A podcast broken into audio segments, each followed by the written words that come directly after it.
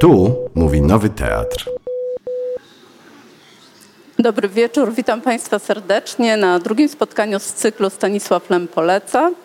E, jest to projekt realizowany wspólnie przez e, Bibliotekę Wolne Lektury, którą mam zaszczyt tutaj reprezentować oraz Fundację Polski Fundusz Rozwoju, któremu bardzo dziękujemy za wsparcie finansowe tego projektu oraz Nowy Teatr, który gości nas już e, dzisiaj po raz drugi. Zapraszam od razu do przejrzenia spotkania sprzed miesiąca, w którym wystąpił Wojciech Orliński i Piotr Paziński, a prowadził je Jarosław Lipszyc. Dzisiaj będziemy dalej rozmawiać o Stanisławie Lemie, ale trochę z innej perspektywy. E, są ze mną dzisiaj dwie wspaniałe gościnie, pani profesor Kamila Budrowska, pani profesor Agnieszka Gajewska, które za chwilę Państwu. E, przedstawię Państwu bliżej. Chciałam jeszcze tylko dwie minuty poświęcić e, na przedstawienie bliżej wolnych lektur. Jesteśmy biblioteką internetową, która udostępnia całkowicie za darmo w no, wolnych licencjach e, książki w formie elektronicznej, czyli jako e-booki i audiobooki. Można je czytać na naszej stronie, można pobrać na własne urządzenia, można się nimi dzielić, wysyłać znajomym. E, wykorzystywać również w pracy edukacyjnej. Bardzo Państwa zachęcam do zaglądania. E, ostatnio opublikowaliśmy już kilka książek z cyklu Stanisław Lem poleca, e, badając właśnie tę literaturę, która miała jakiś istotny wpływ, znaczący wpływ na twórczość Stanisława Lema. Dzisiaj znajdziecie na naszej stronie wolnelektury.pl i na naszym kanale na YouTubie dwie nowe publikacje. E, właśnie spośród autorów i tytułów, które były inspiracją dla twórczości Stanisława Lema. E, jeden to jest Stefan Grabiński, jeden z pierwszych twórców e, polskiej fantastyki naukowej, a drugi Fiodor Dostojewski, którego chyba nie muszę szerzej przedstawiać. Zachęcam też bardzo Państwa do zajrzenia na naszą stronę, bo właśnie uruchomiliśmy zbiórkę na publikację jeszcze wcześniejszego niż Stanisław Lem pokolenia polskich twórców fantastyki, Teodora Triplina, Podróż po Księżycu. E, na publikację tego utworu potrzebujemy jedynie 700 zł, więc bardzo liczę na Państwa, że każdy z Was dorzuci te 10 zł i już niedługo wszyscy będziemy mogli się cieszyć e, tym skarbem polskiej fantastyki naukowej. E, Zachęcamy też Państwa do stałego wspierania wolnych lektur, dlatego że jesteśmy organizacją pozarządową i działamy wyłącznie dzięki wsparciu finansowemu, darowiznom i dotacjom. Bardzo na Państwa tutaj liczymy. Sami zadecydujecie, jak wysoko cenicie nasz projekt, ile chcieli, jaką kwotą chcielibyście wesprzeć, a my za to będziemy udostępniać Wam propremierowo teksty, które zamawiamy specjalnie dla Was u polskich autorek i autorów. Zapraszam też od razu na spotkanie już niebawem w nowym gronie. E, poświęcimy je Karolowi Czapkowi, czyli jednemu z twórcy, do którego Stanisław Lem również się odnosił. E, na spotkaniu e, poznacie Państwo dwoje tłumaczy, którzy pracują w tej chwili nad tłumaczeniem dramatu Rur i nad inwazją jaszczurów oraz Jana Gondowicza, wybitnego krytyka literackiego, e, znawcy fantastyki i wielbiciela Karela Czapka. To już 19 czerwca o godzinie 18 e, w ramach pleneru literackiego w Warszawie, czyli w bardzo miłym miejscu w Ogrodzie Saskim. Bardzo serdecznie Państwa zapraszam. E, a w tej chwili przechodzimy już do tematu naszego spotkania jakim będzie lem ukryty i lem odkryty. I dzisiaj będziemy rozmawiały w z dwiema badaczkami, które właśnie za, zajmują się odkrywaniem mniej znanych, tajemniczych może nieco e, wątków e, zarówno w twórczości Lema, jak i w jego biografii. E, pani profesor Agnieszka Gajewska pracuje w Instytucie Filologii Polskiej Uniwersytetu Adama Mickiewicza. Pani profesor Kamila Budrowska jest kierowniczką Katedry Badań Porównawczych i Edytorstwa Uniwersytetu w Białymstoku. Obie napisały bardzo ciekawe prace, które są w otwartym dostępie e, w repozytorium obu uniwersytetów. Zachęcam bardzo do zapoznania się, a dzisiaj opowiedzą nam o tym, co badały i co jeszcze zamierzają e, zbadać. Przechodząc już do biografii Stanisława Lema i do pozwolę sobie powiedzieć, wiekopomnej pracy pani profesor Gajewskiej pod tytułem Zagłada i Gwiazdy. Chciałam zacząć właśnie od tego wątku, który mimo tego, że minęło już ładnych parę lat od opublikowania pani książki, nadal wydaje mi się, że nie przebił się do takiej powszechnej świadomości, nawet wśród osób bardzo zainteresowanych twórczością Stanisława Lema, a mianowicie chodzi o jego żydowskie pochodzenie. I przygotowując się do naszego spotkania, przejrzałam e, stronę na Wikipedii, hasło Stanisław Lem i z dużym zdumieniem odkryłam, że jest tam napisane, że pochodził z katolickiej rodziny e, o korzeniach żydowskich. Przeszukałam również historię tego artykuł i e, okazało się, że w ogóle jakiekolwiek wspomnienie o jego żydowskości pojawiło się dopiero pół roku po śmierci twórcy, a przecież jego biografia mówi nam to bardzo wyraźnie. Tutaj nie możemy mówić o jakichś dalekich przodkach żydowskich, ale o bardzo takim do, e, bolesnym e, doświadczeniu tego, co tak się potocznie nazywa żydowskim losem. To znaczy doświadczenie Stanisława Lema i jego rodziny było doświadczeniem w jakimś sensie typowo żydowskim, mimo że pochodził z rodziny zasymilowanej e, jeszcze przed wojną, to także ta zasymilowana żydowskość poddawana była licznym, ciężkim próbom. Stanisław Lem urodził się w 1921 roku w Lwowie, w mieście o bardzo takiej skomplikowanej e, i burzliwej historii, także właśnie historii pokazującej ten trudny splot polsko-ukraińsko-żydowski tuż przed e, jego narodzinami no, w Lwowie doszło do pogromu, którego przecież jego rodzice musieli być e, przynajmniej świadkami w, najlepszym stopniu i to był pogrom polski, tak, skierowany przeciwko Żydom, wiążący się z zakończeniem, jakby wkroczeniem polskiej armii do Lwowa. Cała jego biografia była potem jakby naznaczona kolejnymi traumatycznymi przeżyciami. I jak wiemy dzisiaj dzięki Pani, także jego twórczość, te e, wątki była nasycona tymi wątkami, chociaż muszę powiedzieć, że tak naprawdę dopiero lektura pani książki otworzyła mi oczy na to. To znaczy, mimo że myślę, że, że nie jest to tylko moje doświadczenie, to znaczy te wątki z jednej strony nie możemy powiedzieć, pani, tak. E, że były ukrywane w, przez e, przez Stanisława Lema, a jednocześnie on przecież cały czas świadomie zostawiał nam te tropy, a jednak my nie umieliśmy ich dostrzec, przeczytać. E, brakowało nam tej jakby etykiety, żeby, żeby wejść w, w te studia. Chciałabym, być może tutaj możemy częściowo powiedzieć, że wynikało to jakby z samej decyzji Stanisława Lema, który świadomie unikał takiej autoidentyfikacji publicznej jako, e, jako osoby pochodzenia żydowskiego, Żyda, Żyda z Polski, osoby polsko-żydowskiej, Polaka pochodzenia żydowskiego. Jakby tutaj też, też wiemy, że nie, nie ma jednego prostego określenia na, na jego sytuację. Ale chciałam Panią właśnie zapytać, e, dlaczego, jak, jak, jak to Pani widzi, dlaczego Stanisław Lem unikał, e, unikał tego publicznego mówienia o swoim żydowskim pochodzeniu? Mhm. Bardzo dziękuję za wszystkie miłe słowa. E, wydaje mi się, że to jest oczywiście złożone i tak jak Pani o tym powiedziała, dlatego, że po pierwsze na pewno obawiał się polskiego antysemityzmu, ponieważ kiedy został przymusowo no, przymusowo przesiedlony e, do, do, w, w granice Polski, które się zmieniły, czyli musiał e, wyjechać z Lwowa. E, w, Krótko po, po, jego przyjeździe do Krakowa, e, trzy tygodnie później e, był świadkiem e, pogromu krakowskiego. Potem w pogromie kieleckim ginie powi, spo, spowinowacony z nim Seweryn Kachane. To, to, właściwie jest pierwsza ofiara. Przecież strzelają polskie służby mundurowe do, do, do, do Żydów wkraczając na planty w, w Kielcach, więc Powodów, powodem na pewno mógł być strach i wydaje się, że 68 rok y, dowiódł mu tylko tego, że to, y, że to, było, że to była słuszna decyzja. Y, natomiast Lem według mnie podejmował jednak takie typowe dla, w tamtym momencie dla osób pochodzenia żydowskiego decyzje, zwłaszcza jeżeli byli to Żydzi, którzy nie zdecydowali się na migrację.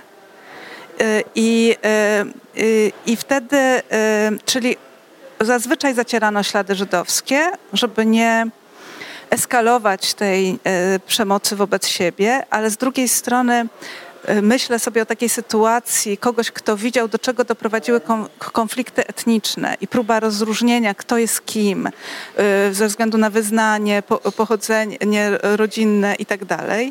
I cokolwiek by o komunizmie nie powiedzieć, on znosił te, a przynajmniej deklarował, Obiecywał. że zniesie te, zniesie te etykiety, że będziemy mieli jednorodne społeczeństwo egalitarne, w których tego typu podziały, od religijnych począwszy, nie będą miały e, znaczenia. Poza tym e, wydaje się, że Lem jeszcze przed wojną stracił wiarę i mimo tego, że uczęszczał na religię mojżeszową, E, jeszcze w gimnazjum i w liceum, to, e, to jednak nie identyfikował się to, z tą wspólnotą poprzez, e, poprzez wyznanie. I to też znacznie ograniczało możliwość budowania w powojennej Polsce w latach 40. jakiejkolwiek wspólnoty, bo te wspólnoty się odtwarzały, ale trzeba było właśnie mieć chociaż to spoiwo, którym była współ, no, wspólny jakiś obrzęd, e, chęć uczestnictwa w nabożeństwach, chęć uczestnictwa w, e, w spotkaniach religijnych. Tutaj tego na pewno e, z jego strony nie było, chociaż jego rodzina była mocno związana z gminą żydowską przed wojną, ale praktykowanie i, i, stosowanie się do prawa żydowskiego, nawet w sionistycznych rodzinach, e, po prostu wiązało się z potrzebą takiej deklaracji, ponieważ nie można było zadeklarować, że się jest narodowości żydowskiej, więc to była wpisanie w, że, że było się wyznania mojżeszowego, było jedynym, jedyną formą e, pokazania, że się jest Żydem. I dlatego więc to był niezwykle złożony proces, ale jeżeli spojrzymy na statystyki, y, to właściwie rzadko kto, kto nie zdecydował, jeżeli nie, zdecydował się, nie zdecydowała się ta osoba na emigrację, nie podjął takiej decyzji jak Lem. Czyli zaczynam po wojnie swoje życie na nowo. Sam określam, kim jestem. Mhm. I nie, on nie powiedział przecież nigdy, że właśnie. Yy, znaczy, uważał, że jest Polakiem, bo takie miał obywatelstwo, mówił po polsku, ale jednak e, wydaje mi się, że ta obecność e, tradycji żydowskiej w jego, we wszystkim, co robił i, i wpisał, y, jest dosyć widoczna. To znaczy, że to nie jest coś takiego, co on ukrywał. Więc e, ja mam problem z tą asymilacją, bo ona jednak przyniosła pewien, no, była objęta pewnym, pewnym programem politycznym, który był nieskuteczny.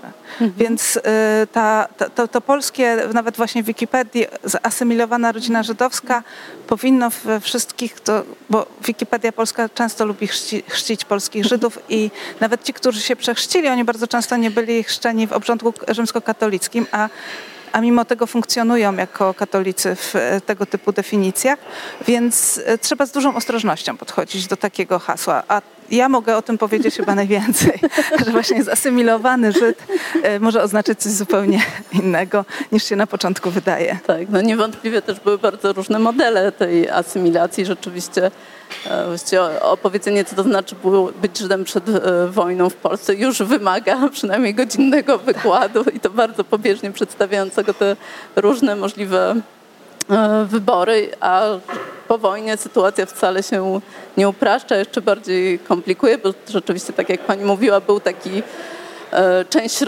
część, osób pochodzenia żydowskiego wybrała taki model też asymilacji związany z komunizmem i wtedy ta żydowskość też była w bardzo różnych modelach kultywowana, bo nawet wśród e, Pols jakby żydowskich komunistów byli ci, którzy jakby zostali w kulturze jidysz i, i, i, starali się jakoś kultywować, odtwarzać i tacy, którzy rzeczywiście e, w tych wczesnych latach 40. zmieniali nazwiska na polski i, i byli właśnie zanurzeni w, w, w tej wierze, e, że, że komunizm jest tym systemem, który zniesie prześladowania na tle etnicznym, czy narodowościowym, co rzeczywiście no, nie, nie udało się do, do końca. Pewnie na inną rozmowę jest dyskusja, czy przynajmniej jakiś postęp nastąpił. E, pewnie tutaj Lem byłby bardzo sceptyczny, e, ale w ogóle miał e, takie nastawienie.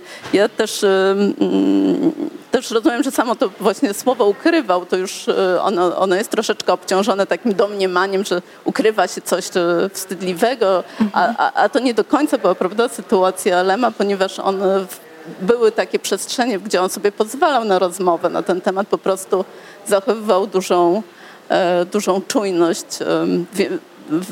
Wiem, że, że na przykład w korespondencji z zagranicznymi e, przyjaciółmi czy znajomymi był, był znacznie bardziej chętny do, do dyskusji, chociaż też najchętniej w ogóle unikał odpowiedzi na ten temat. To znaczy on napisał taki esej biograficzny w latach 80., autobiograficzny, w którym powiedział, że od Niemców dowiedział się, że jest Żydem.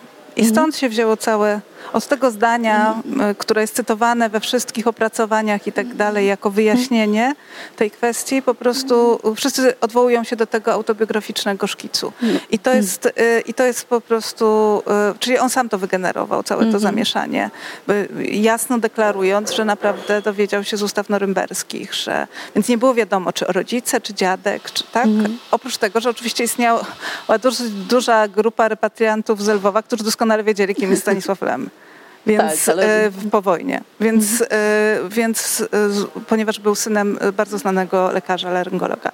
Więc no, to są po prostu bardzo ciekawe kwestie i to rzeczywiście nie udałoby się też odkryć, jak, gdyby on po prostu nie zostawiał właśnie, tak jak pani powiedziała, śladów. Mhm. Też rzeczywiście to jego E, doświadczenie, bo powiedziałyśmy, że oczywiście wspomniałyśmy jakby o polskim antysemityzmie, no ale niewątpliwie tym najbardziej dojmującym był oczywiście e, ten antysemityzm, który przybrał formę zagłady i której on też bezpośrednio e, doświadczył, by, był świadkiem mm, tego, jak jego dwóch bliskich krewnych zginęło w pogromach w 1941 roku. Najpierw e, wuj, potem brat cioteczny, ale też sam Stanisław Lem tak naprawdę cudem, e, jak wszyscy ocaleni, cudem uniknął śmierci mm, w trakcie właśnie jednego z pogromów lwowskich. To, to znaczy tak, właściwie to dla mnie to też jest ciekawe i to pokazuje, w jaki sposób to jest wszystko naprawdę skomplikowane, bo jeżeli weźmiemy pod uwagę, że on zostawił świadectwo tego pogromu w Brygitkach, które który odbył się zaraz po wejściu wojsk niemieckich do Lwowa, kilka dni potem. E, już e, spędzono żydowskich, w dużej mierze młodych chłopców do wyciągania zwłok zamordowa osób zamordowanych przez NKWD.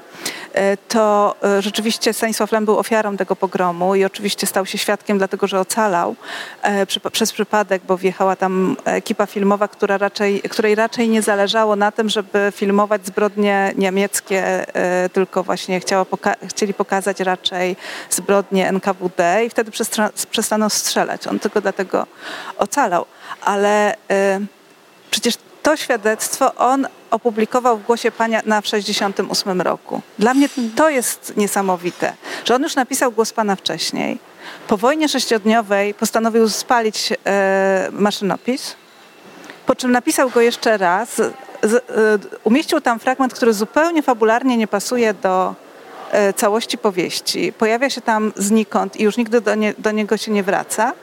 I tam opublikował właściwie, w, w, biorąc pod uwagę to, co, zosta, co, y, co powiedział swojej żonie, w skali 1 do 1 przepisał to, to, to, było takie samo świadectwo po prostu i opublikował w 1968 roku, kiedy wszyscy tylko czekali na taki donos na samego mm. siebie a jednocześnie robił wszystko, żeby nie, nie, nie zostać wyrzuconym z kraju. Więc y, wydaje mi się, że to obrazuje ten wewnętrzny konflikt i niezgodę. Bo to jest trochę tak, jak Marian Brandes mówił, że on zawsze jest po stronie Żydów, kiedy widzi antysemityzm. Że nikt, a to, to jest akurat naprawdę mhm. zasymilowany. Y, on pochodził rzeczywiście z zasymilowanej rodziny. Więc, y, ale nie mógł się zgodzić na tego typu. Więc dla mnie głos Pana jest takim po prostu wyzwaniem rzuconym e, światu i antysemityzmowi, e, bo naprawdę on chyba się zastanawiał, co będzie dalej, ale było widać, widać po tej powieści, że on musiał to gdzieś jednak opowiedzieć i potem w korespondencji bardzo często mówił, że to jest jego doświadczenie. Mhm. ale pierwsze ślady jakby takiego przepracowywania, czy jakieś próby opowiedzenia o zagładzie, nie, nie wiem czy pierwsze, ale takie znaczące też pojawiły się już w Szpitalu Przemienienia, które jest opowieścią e, o zagładzie osób e, umieszczonych w szpitalu psychiatrycznym, co oczywiście też jest prawdą. Natomiast wiele tam pozostawionych E, tropów było tak naprawdę opowieścią o zagładzie Żydów, o właśnie o Lwowie, o, o, tego, o tym doświadczeniu. Sam bohater, prawda, też, też e, jakby cały czas boi się, że, że wygląda jak Żyd, więc um, rzeczywiście to od samego początku te, te, te tropy nam Lem zostawiał ale skoro już jesteśmy przy szpitalu przemienienia, to, to jest to właśnie ta powieść, która no, przeleżała parę lat na półce ze względu na urząd cenzury i bardzo tutaj e, chciałam poprosić o więcej szczegółów na temat tego procesu, ale też tego, co się działo właśnie w tym okresie stalinowskim z twórczością Lema. Ale może na sam początek poprosiłabym o takie króciutkie w ogóle wprowadzenie w nas, nas w temat tego, czym była cenzura w PRL-u, skąd się ten pomysł wziął, jaka była w ogóle skala działalności tej instytucji, bo dzisiaj no, już jesteśmy szczęśliwie dosyć daleko od takiego zinstytucjonalizowanej cenzury, aczkolwiek oczywiście to nie jest jedyna forma, chyba cały czas jednak, a może ostatnio nawet bardziej, taką autocenzurę odczuwamy. Ale wracając do tej instytucjonalnej, to chciałam panią profesor poprosić o krótkie wprowadzenie. Bardzo dziękuję. Nie da się krótko wprowadzić, e, więc ja może powiem tak krótko, jak, się, jak, jak będę mogła i będę umiała. E, cenzura instytucjonalna to nie jest oczywiście pomysł, e, pomysł polski, tylko to jest zła, zła, zła tradycja, zła propozycja wzięta ze Związku Radzieckiego E, wkrótce po, e, po zwycięstwie rewolucji w 17 roku powołano do życia instytucjonalną cenzurę no i ona no, przechodziła różne, różne tam przekształcenia organizacyjne, zmiany nazwy. Najbardziej znana jest chyba pod, pod nazwą Gławlit. To, to jest ten taki główny urząd do spraw literatury i wydawnictw i ten zrąb systemu cenzury w komunistycznej Polsce to jest zbudowany na, na wzór tego e, radzieckiego. Cenzura w Polsce i w innych krajach bloku wschodniego była cenzurą przedwstępną, była tą cenzurą tak zwaną prewencyjną, czyli mm, trafiał do instytucji która w Polsce najdłużej funkcjonowała pod nazwą Główny Urząd e, Kontroli Prasy, Publikacji i Widowisk, e, trafiał przed, przed wydaniem, przed, e, przed opublikowaniem. I w związku z tym była bardzo dotkliwa, dlatego że od razu zakładała taką sytuację, że twórcy piszą, mając pełną świadomość tego, że tekst będzie skontrolowany i od werdyktu e, urzędu e, zależeć będą dalsze jego losy, losy edytorskie. Czyli w zasadzie ta mm. autocenzura też od jakiegoś czasu już momentu to działała. To znaczy tak? autocenzura działa zawsze i nawet teraz, kiedy jesteśmy na tym spotkaniu, w naturalny sposób bądź nienaturalny się autocenzurujemy. Na przykład staramy się wypaść dobrze i mądrze i nie używać słów uznanych powszechnie za niecenzuralne, więc pomysł taki, że może być jakiś komunikat wygłoszony publicznie, gdzie nie ma żadnej formy kontroli i przekazu, jest, no jest jakby nie, niewłaściwy, utopią. jest utopią, jest nieprawdziwy. Natomiast my tutaj mówimy o sytuacji innej, to znaczy o sytuacji kontroli która jest e, włączona w struktury totalitarnego państwa, ma swoje miejsce, ma swoją strukturę taką biurokratyczną, działa bardzo sprawnie, tam jest mnóstwo etatów, idzie na to sporo pieniędzy, dziś nazwalibyśmy publicznych pieniędzy. No i to funkcjonuje to bardzo dobrze, e, w sensie wydajnie, kontrolowane jest wszystko, oczywiście z wyjątkami, bo potem też się pojawia drugi obieg. Mm, to miało być krótko, więc nie, nie będę o tym, o tym mówiła szerzej. Mm, natomiast no, to działa od roku 44-5 do 90, do kwietnia, potem jeszcze dwa miesiące na likwidację. E, I po tym wszystkim została spuścizna. Została spuścizna mm, ta, którą e, obie z panią profesor e, miałyśmy możliwość poznać, to znaczy zostały tony dokumentów, ale też została ta, ta spuścizna bardziej no, groźna może w, w swoich skutkach, to znaczy zostały teksty. Została literatura, która, na której no, nie ma takiego jasnego piętna, takiego jawnego piętna, jasne, jasnego, czytelnego komunikatu, że oto to jest tekst, który ktoś e, poza autorem e, poprawił, ktoś poza autorem, e, poza korektorem zmienił, przekształcił, dopisał, wyciął, dopisał. Szpital przemienienia to jest sytuacja, kiedy, mm, kiedy Stanisław Lem mm, jako jeszcze no, młody pisarz, no, który, który funkcjonuje no, niemalże na prawach debiutanta, E, próbuje, e, próbuje wydać i peregrinację jego wielokrotnie wypowiadał się na ten temat, że to, że to wydawca, że to wydawca e, szkodził, natomiast wiadomo z dokumentów i też wiadomo, z, kiedy, kiedy znamy system działania cenzury, to wiemy, że wydawca kontaktował się z urzędem i, i to wydawca przekazywał autorom wszystkie zalecenia i wszystkie e, wszystkie no, prośby, nakazy związane z tym, w jaki sposób tekst zmieniać. E, I szpital przemienienia ostatecznie peregrinował 7 lat i od, od, od, momentu, od momentu wydania pierwszego tomu do, do, do całości to tam mija, mija 6-7, to, to, też, to też można różnie, różnie liczyć. E, a my wiemy, że też z dokumentów, że cenzorzy nie byli jeszcze zadowoleni i proponowali Stanisławowi Lemowi napisanie jeszcze kolejnego czwartego tomu, e, na który już się autor nie zgodził. Ostatecznie Czas Nieutracony został wydany jako, jako trylogia w 1955 roku. Natomiast jeżeli jeszcze mogę, oczywiście na temat cenzury bardzo chętnie, ale to jest spotkanie poświęcone e, Stanisławowi Lemowi i, i w związku z, z rokiem Lema, więc też nie chciałabym za dużo na, na temat cenzury, ale jeszcze wspomnę, że są e, opowiadania ale te takie pierwsze, pierwsze, mm. e, też dotyczące tematu zagłady, także jeszcze przed szpitalem przemienienia ten temat też się pojawiał i one były publikowane w prasie pod nazwiskiem Lem, e, nazwiska, nazwiskiem Stanisława Lema, także też, też ten, ta, ta, ta próba zainteresowania się, jakby oddania prawdy, dawania świadectwa w formie literackiej się pojawiła przed szpitalem mm. przemienienia.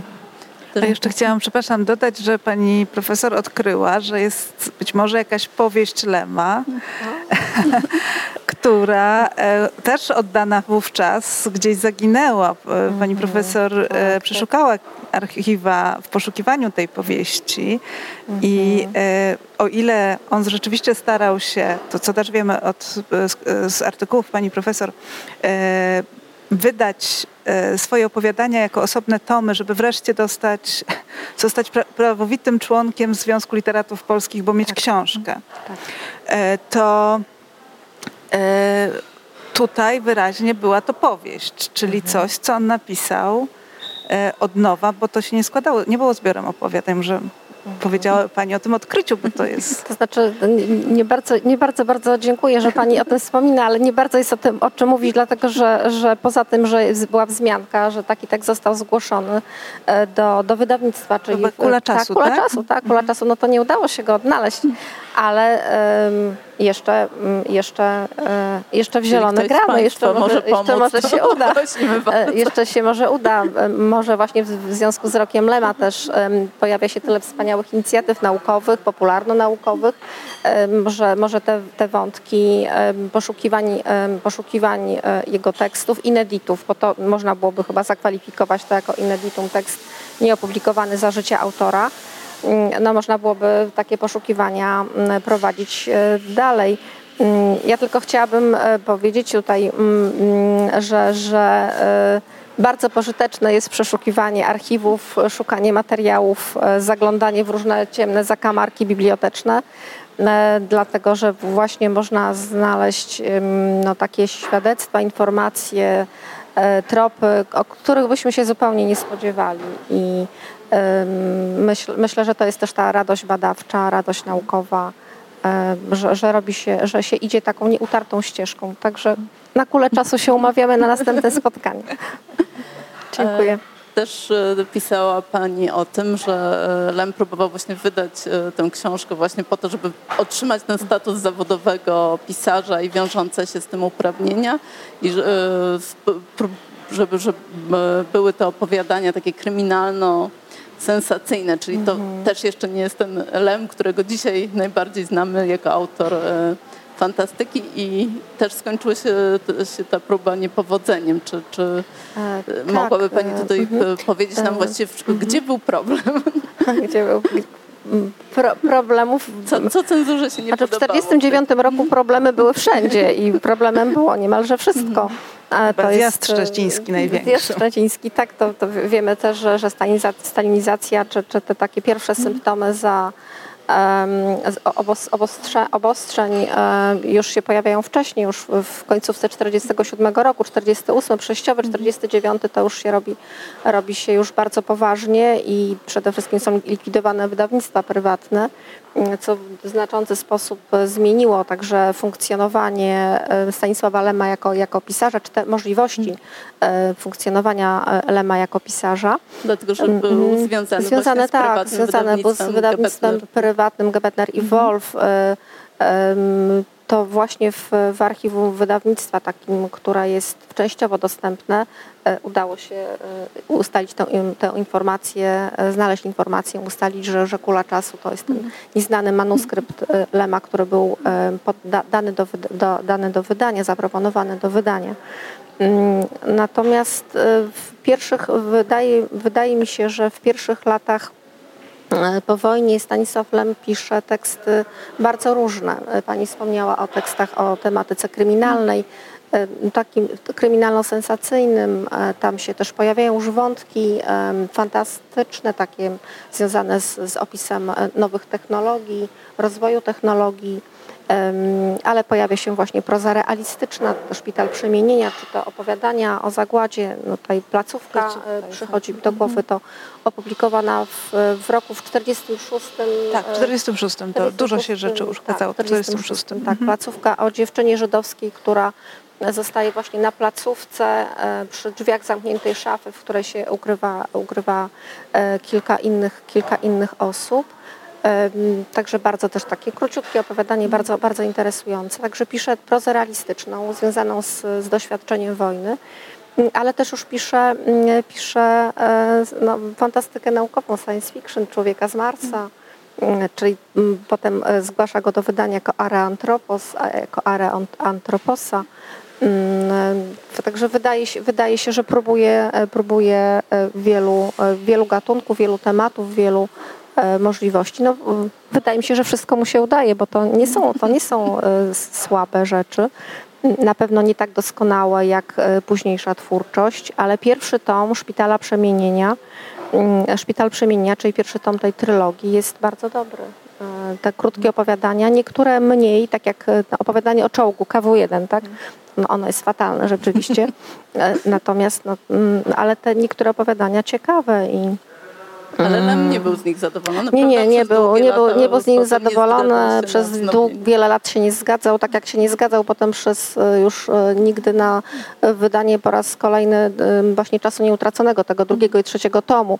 Jest, są, są materiały, w których, dzięki którym można prześledzić to, w jaki sposób cenzorzy żądali, żeby, żeby, żeby żądali um, żeby w tekście pojawiło się to i taki rozwój akcji, jeszcze taki wątek, taki wątek. Także naprawdę margines swobody twórczej e, pozostawiono mu niewielki.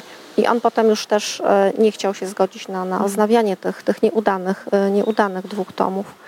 Mm.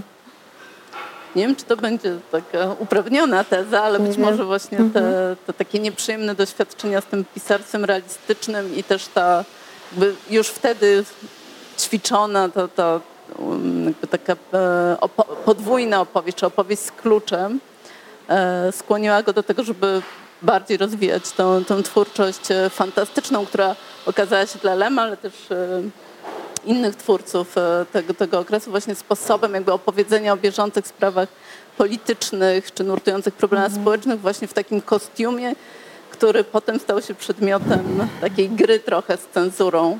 E, ale tu e, chciałam spytać właśnie panią profesor Gajewską, czy, czy zgodziłaby się pani na, na, na jakby pokazanie, że, że, że fantastyka jest też sposobem na opowiadanie tego, czego wprost e, powiedzieć nie, ma, nie można w twórczości Lema? E, powiem tak, że na spotkaniach, na których uczestniczę, e, albo są debaty na temat tego, dlaczego wybrał science fiction, albo dlaczego w pewnym momencie ją porzucił. Więc to jest taki temat, który rzeczywiście nieustannie się pojawia, więc ja już Nie chyba też. nie, chyba już udzieliłam wszystkich możliwych odpowiedzi, przecząc sobie samej e, w, na ten temat, bo oczywiście im bardziej czytam, im częściej czytam korespondencję, tym mam, ty, tym częściej zmieniam też poglądy na ten temat. Ale wydaje się, że po pierwsze science fiction był za, zainteresowany od początku. Po drugie e, ta e, proza, którą napisał zaraz po wojnie, łącznie z tymi dw- dwoma tomami, które są według mnie niezwykle istotne, jeżeli chodzi o dokument. Bo właściwie history, historyków tak nie zajmuje historia getta w Lwowie, jak, jak Lema w drugiej części wśród umarłych e, w czasie nieutraconym, więc dzięki niemu dowiadujemy się e, różnych, in, różnych ciekawych rzeczy. Oprócz tego oczywiście, że musiał swoich kolegów, których opisał w tej powieści, przedstawić jako komunistów. E, To... ale też wydaje mi się, że w, w latach, w, w 50 roku, właśnie przez to, co, o czym mówiła pani profesor, on już był tak zdesperowany, ponieważ on by już stracił możliwość e, przedłużania, e, by, bycia kandydatem na członka Związku Literatów Polskich. Wtedy zmienił się statut e, też tej instytucji, bo to właśnie nie tylko się zmieniły praktyki cenzury, prawda? Całe, całe życie zinstytucjonal, e, zinstytucjonalizowane po prostu e, zmieniło się e, w mgnieniu oka i e, jeżeli ktoś by mu pewnie zaproponował napisanie literatury grozy i powiedział, że to wyda, też by to napisał. To znaczy, on, e, jeżeli chodzi o, mówimy o astronautach, o ten jego de- debiut powieściowy, który rzeczywiście przyniósł mu niesłychany rozgłos i też dzięki temu, e, że właściwie zaczęły się badania kosmiczne, to znaczy wyścig zbrojeń zaczął dotyczyć kosmosu też. I e, więc to wszystko było uwikłane w ten czas i miejsce. I jestem pewna, że jeżeli ktokolwiek by mu zaproponował napisania cokolwiek, to on by to po prostu napisał, bo potrafił to zrobić, tak jak pani profesor powiedziała. Po prostu nawet redaktorzy czasopism e, byli e, zdziwieni, że zada, zadawali Lemowi temat do napisania po- opowiadania, a on po dwóch tygodniach albo po dziesięciu dniach im przynosił już gotowy tekst. Więc naprawdę miał wtedy dużą potrzebę pisania i, i zawsze pisał szybko, tak, tak samo jak mówił w tempie karabinu maszynowego. Więc, y, więc wydaje mi się, że to akurat ten debiut mógł być kwestią po prostu tego, że ktoś akurat wybrał, być może znając też jego wcześniejsze teksty, zaproponował mu po prostu napisanie y, powieści science fiction, ale mogło się to potoczyć zupełnie inaczej. Tak pisali recenzenci też y, Czasu Nieutraconego kiedy on się już okazał na fali odwilży, że, że, Lem, e, że Lema pozbawiono tej chwały uczestniczenia w tej prozie rozrachunkowej, która się po wojnie e, zaraz po, po prostu ukazała. Że to, że rzeczywiście to byłoby wydarzenie literackie, jakby się to ukazało w 47 roku, czy 40, w 48, bo on skończył to pisać wtedy. Że, że, wtedy to by było wydarzenie literackie. Jakby napisał szpital, opublikował właśnie ten tylko szpital przemienienia.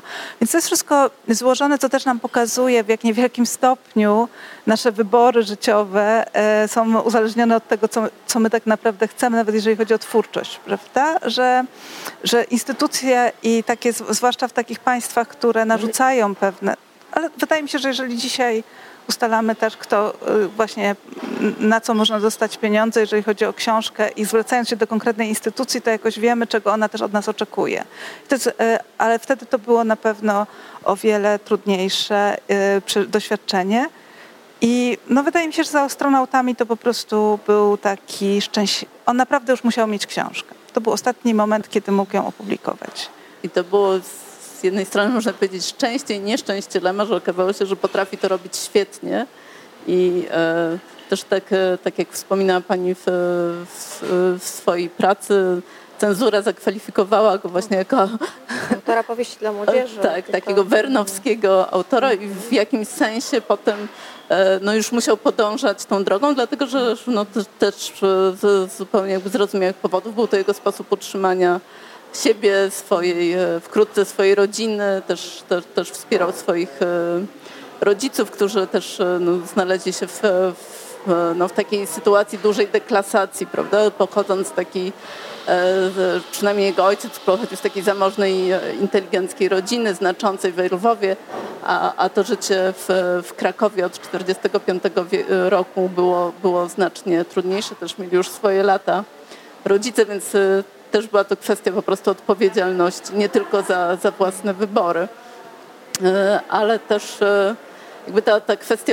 przypadku i tego, w jaki sposób przypadek decyduje o naszym życiu, właściwie jest jednym z takich głównych tematów e, Lema i to zarówno w, w, w tym wątku fantastycznym, jak i w tych realistycznych powieściach. Właściwie też to, to było dla mnie bardzo poruszające, bo powiązała to pani właśnie z takim doświadczeniem żydowskim do osób ocalałych z zagłady, które E, no właśnie ocalały przypadkiem, tak, z plotem okoliczności. I to też, e, co i wracało także w jego jakby korespondencji, czy, czy takich autobiograficznych wypowiedziach.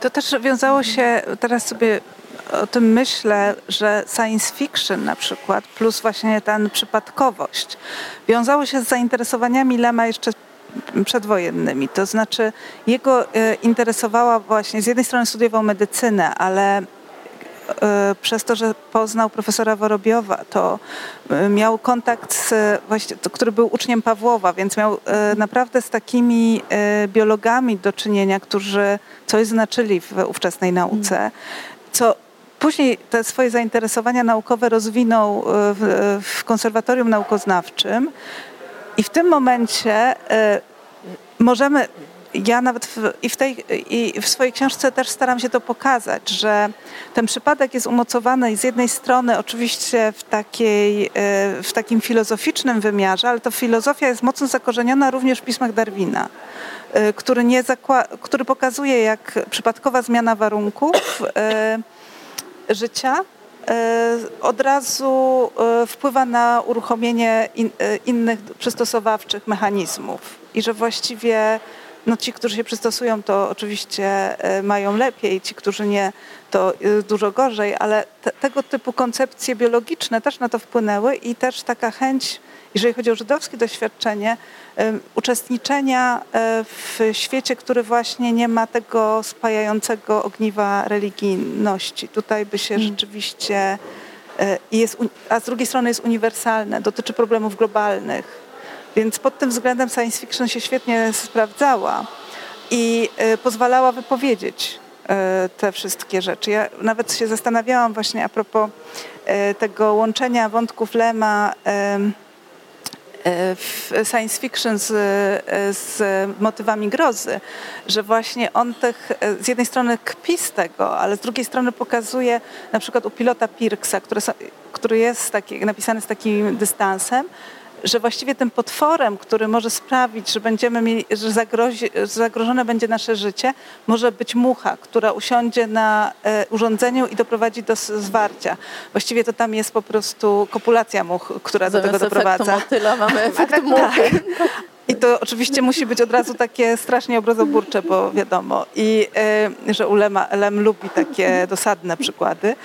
Więc y, właśnie z jednej strony jest ta groza i ten hmm. filozoficzny wymiar, który, jeśli by się tak dobrze nad tym zastanowić, to tak jak wielu bohaterów e, e, Lema trzeba by było myśleć już o samobójstwie. E, tak z drugiej strony groteska i spojrzenie z tego dystansu po, pozwalają obśmiać to i jakoś dalej żyć. I tutaj filozofia przypadku jest realizowana w jego twórczości i w ten sposób e, karykaturalny, właśnie groteskowy, jak i zupełnie na poważnie. Więc e, ale myślę, że to rzeczywiście, teraz odpowiadając na poprzednie jeszcze pytanie, że science fiction dawała mu możliwość zajmowania się nadal e, nauką, czy, czy nawiązywania do różnych e, koncepcji, jak nauka funkcjonuje w, spo, w, w, różnych społecznościach i jakie ma znaczenie, jak przemienia społecz, społeczeństwo i czyli na przykład teraz pewnie coś, co go też interesowało, jak biotechnologia zmienia życie. Więc y, to nie są tematy, które w takiej prozie, oprócz tego, że pewnie mielibyśmy w realistycznej prozie takie dwóch naukowców, którzy rozważa, rozważają ten temat i biorą, bo to, to, to by było jakby nie do przejścia, prawda? Nie musiałabym sprawdzić, czy gdzieś w literaturze światowej są takie dialogi ale, ale pewnie, pewnie nie, nie osiągają sukcesu czytelniczego. Tak jak pani wspomniała, właśnie ta, ta etykieta pisarza fantastycznego, czy wręcz Wernowskiego, z jednej strony pozwalała mu żyć, funkcjonować i też realizować znacznie mm, tak więcej e, zamiarów czy potrzeb niż tylko pisanie e, fantastyki, ale z drugiej strony była też trochę powodem jakichś kompleksów wobec innych e, autorów, ponieważ Lem jakby czuł, że jego własne środowisko go trochę traktuje z takim z, z, lekkim pobłażaniem, że nie jest prawdziwym literatem, tak jak, e, jak miał ambicje i jak wielu e, jego przyjaciół. Ale e, chciałam też Panią zapytać właśnie, bo, bo, już zbliżamy się do tego 56 roku, czyli to jest koniec tej, koniec stalinizmu w Polsce, koniec też nawet już tego socjalizmu, który, który został wprowadzony na, na wspomnianym zjeździe szczecińskim E, Związku Literatów Polskich, ale nie jest to koniec cenzury bynajmniej. Nie, nie. Czy, tak. Cenzura na, miewała się nadal dość dobrze. Może e, rzeczywiście szczyt ostrości działań cenzury przypada na lata, na lata stalinizmu, na lata od 49 mniej więcej do 55 bo to też nigdy nie było tak, że to działo się coś z dziś na jutro, że, że zmiana nastąpiła radykalnie. Zmiany też miały swój, miały swój czas trwania. Natomiast no, cenzura miała się dobrze i działała bardzo intensywnie, wielokrotnie też się reformując, zmieniając y, zasady. Natomiast no, ważne, jest, ważne jest to, że mm, po 1956 roku jednak y, nastąpiło takie oprzytomnienie i socrealizm odszedł, odszedł w niebyt. To, to potem już takiej takiej głębokiej zapaści literatura polska już nie, nie miała. Ja mm, tutaj rozmawiałyśmy z, z panią profesor przed, przed, przed panelem. E, będę ukrywała, że większość ważnych wątków już poruszyłyśmy. E, natomiast to, co jest też bardzo ważne, to e, w kontekście naszej rozmowy tutaj, którą prowadzimy z, z, z Panią i z Państwem, to też to, że mm, cenzurowano temat II wojny światowej i zagłady. Był to jeden z bardzo istotnych tematów, który, na który cenzura zwracała uwagę i i to właśnie też jest ta wielka strata, którą ponieśliśmy jako kultura polska e, w czasach stalinowskich. E, w, tym okresie utwory związane z przedstawieniem II wojny światowej i zagłady Żydów były do druku niedopuszczane, były zatrzymane. Te, które były wydane w okresie 45 48 nie, nie, do, nie mogły doczekać się wznowień, pomimo tego, że nakłady były wyczerpane i publiczność e, czytająca e, chciałaby, chciałaby móc, móc e, to czytać. Więc 56 rok przyniósł też zmianę, jeżeli chodzi o cenzurowanie tematyki wojennej. To wtedy właśnie mogły się ukazać po raz pierwszy, bądź mogły zostać wznowione tak no, ważne teksty jak Polska Jesień Jana Józefa Szczepańskiego, czy właśnie wznowione medaliony naukowskiej, e, czy opowiadania Borowskiego, to w, jeśli chodzi o, o, o, moje badania cenzuralne, które prowadzę od wielu lat, to te, te wątki wydają mi się najistotniejsze. Um, najciekawsze przypadki to na pewno e, cenzurowanie tej wczesnej twórczości Stanisława Lema i właśnie cenzurowanie e, tematyki e, wojennej, tematyki II wojny światowej i zagłady.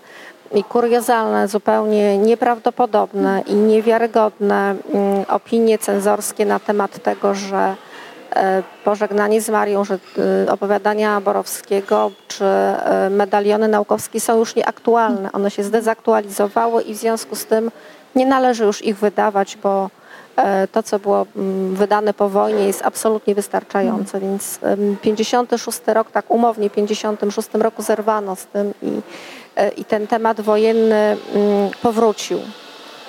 On oczywiście był bardzo starannie kontrolowany i, około roku 68 i, e, i w innych ważnych, takich przełomowych dla, dla, dla Polski momentach politycznych, ale takiego, e, takiego myślenia o tym, że jest już zdezaktualizowany, że już nie, że wystarczy, że wszystko ważne, co ważne zostało powiedziane, jak w latach 50. takiego momentu zatrzymania tego nie, e, już, już nie było i, i to jest chyba hmm. taka istotna, istotna rzecz. Mhm. Wydaje mi się, że e, jednym z powodów tych, tych problemów cenzury z, z pisaniem o wojnie było skomplikowana relacja z Niemcami, z tym, że państwo niemieckie zostało podzielone na dwa E, twory, z których jeden był e, częścią bloku wschodniego. Przede wszystkim to była skomplikowana sytuacja ze Związkiem Radzieckim. To Też, jest, e, to jest wydaje się, że jednak pierwszoplanowe. Mm. Oczywiście Niemcy, tak, tak jasne. Tak, ale to, to, to, też ten sposób pisania o Niemcach też wbrew pozorom